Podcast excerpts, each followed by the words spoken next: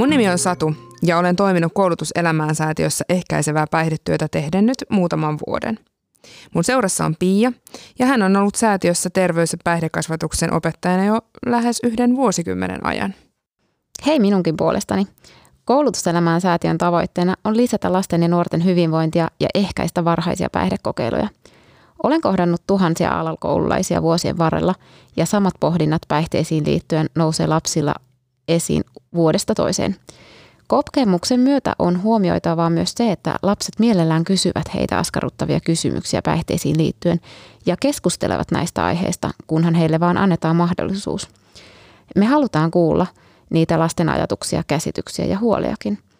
Usein lapsella on paljon jo jotakin tietoa aiheesta, mutta myös termit saattavat mennä sekaisin tai tietoon kaverilta kaverin kuultua semmoista urbaania legendaa. On hyvä jutella ja vahvistaa lapsen jo olemassa olevaa oikeaa tietoa ja myös korjata niitä vääriä tietoon perustuvia käsityksiä. Podcastissa nostamme esiin tunneilta poimimiamme tyypillisiä lasten pohdintoja päihteisiin liittyen, mutta käsittelemme myös muita terveysaiheita, kuten energiajuomia ja ruutuaikaa. Ja tässä podcastin ensimmäisessä osassa puhummekin juuri näistä kahdesta aiheesta, energiajuomat ja ruutuaika. Vaikka nämä eivät olekaan päihteisiin suoraan liittyviä tai niihin ei liity lakisääteisiä ikärajoja, niin niihinkin liittyy suosituksia. Ja nämä ovat myös asioita, joista varmasti monessa perheessä keskustellaan ja aiheet nousee kyllä esiin. Kyky hallita ja hillitä omia mielihalujaan on keskeinen asia riippuvuuksien käsittelyssä. Sen takia tämä on tärkeä asia nostaa esiin myös päihdekasvatuksessa. On taito laittaa puhelin pois ja lähteä tekemään jotain muuta. Sitä taitoa kannattaa harjoitella – tai lapsen ymmärrys esimerkiksi energiajuomien ja siinä olevien piristeaineiden vaikutuksesta kehoon ja aivoihin auttaa lasta ymmärtämään, ettei haitallisten tai epäterveellisten juomien nauttiminen ole oman terveyden kannalta järkevää. Nyt kuullaan lasten kysymyksiä liittyen energiajuomiin ja keskustellaan niistä sitten tarkemmin. Kyllähän aikuisetkin juo energiajuomia tai kahvia, että ne jaksaa valvoa. Joo, energiajuoman suositusikäraja on kyllä 15 vuotta. Se perustuu siihen, että runsaat kofeiinipitoisuudet energiajuomissa eivät ole lapsen kehittyville aivoille hyväksi. Kofeiini on piristeaine ja vaikuttaa monella tavoin kehoon. Elintarviketurvallisuusviraston Eviran mukaan lapselle kofeiinin päivittäinen saanti tulisi maksimissaan olla 50 milligrammaa, mikäli kofeiiniriippuvuuden syntymistä halutaan ehkäistä. Käytännössä tämä tarkoittaa yhtä desilitraa suodatin kahvia tai puolitölkkiä energiajuomaa. Joo, jotkut aikuisetkin saattaa olla hyvin herkkiä kofeiinin vaikutukselle, eivätkä siksi juo esimerkiksi kahvia lainkaan. Lapsen kehittyvät aivot ovat erityisen herkät reagoimaan kofeiiniin ja myös tutkimusten mukaan lapsen aivot muodostavat herkemmin riippuvuuksia. Näin ollen kofeiinikin, äh, kofeiiniinkin voi lapsi herkästi koukuttua. Tästä on hyvä jutella lapsen kanssa.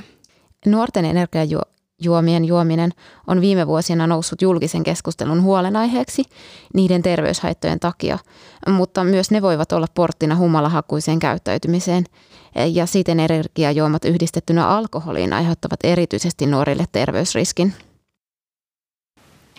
Kumpi on pahempi, kupellinen kahvia vai lasillinen energiajuomaa? Voiko kofiinista tulla sydänkohtaus ja kuolla? Liialliset kofeiinin vaikutukset kehoon ja aivoihin voivat olla fyysisiä oireita, kuten vapinaa, päänsärkyä, pahoinvointia, ripulia, sydämentykytyksiä ja unettomuutta. Lapset eivät välttämättä ihan tarkkaan tiedä, mitä energiajuomat pitävät sisällään tai mitä ovat kofeiinimyrkytyksen oireet. Lapsen kanssa voi aivan hyvin käydä kaupan hyllyllä lukaisemassa etikettejä tai etsiä netistä tietoa vaikutuksista. Energiajuomakeskustelussa tärkeää on nostaa esiin kofeiinipitoisuudet energiajuomassa. Ei siis useinkaan vastaa kahvia, vaan ovat paljon korkeammat. Ja sen, että kofeiinikin koukuttaa, eli aiheuttaa riippuvuutta, ja että se on keinotekoinen piristeaine, jota ihminen ei tarvitse. Kofeiiniriippuvuuteen myös liittyy esimerkiksi päänsärkyä ja ärtyisyyttä, ja lapsella ei välttämättä ole käsitystä tällaisista niin sanotuista vieroitusoireista – Lisäksi energiajuomista keskusteltaessa ei kannata kuitenkaan korostaa liiaksi sitä haitallisuutta, sillä saattaa olla, että joillekin kofeiini ei vaikuta voimakkaasti. Esimerkki 13-vuotiaasta, joka koki, että energiajuomalla ei ollut hänelle mitään vaikutusta. Silloin lapsi kyseenalaistaa kuulemansa tiedon verraten siihen omaan kokemukseen, ja tällä voi olla sitten vaikutusta myös siihen, että lapsi alkaa epäilemään, että onkohan se alkoholikaan nyt mukaan niin haitallista kuin sanotaan. Onko limussa kofeiinia? Kofeiinia on hieman myös kolajuomissa, eikä niitäkään olisi hyvä juoda illalla ennen nukkumaan menoa. Puoli litraa kolajuomaa, noin suurin piirtein, pitää sisällään sen suositusmäärän 50 milligrammaa, joka lapselle on maksimi. Energiajuomissa kuitenkin kofeiinia on huomattavasti enemmän. Ja erityisesti näissä molemmissa, sekä limuissa että energiajuomissa, on runsaasti sokeria.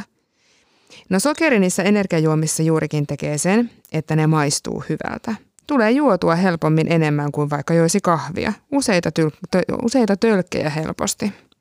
Joo, kofeiinipitoisten juominen erityisesti iltaisin vaikuttaa unen laatuun. Lapselle voi puhua aivojen yötyöskentelystä siitä, kuinka aivot tarvitsevat lepoa, jotta kasvavat ja kehittyvät. Kofeiini kyllä vaikuttaa tähän. Liiallisen sokerin haitoistakin voi lapsen kanssa keskustella.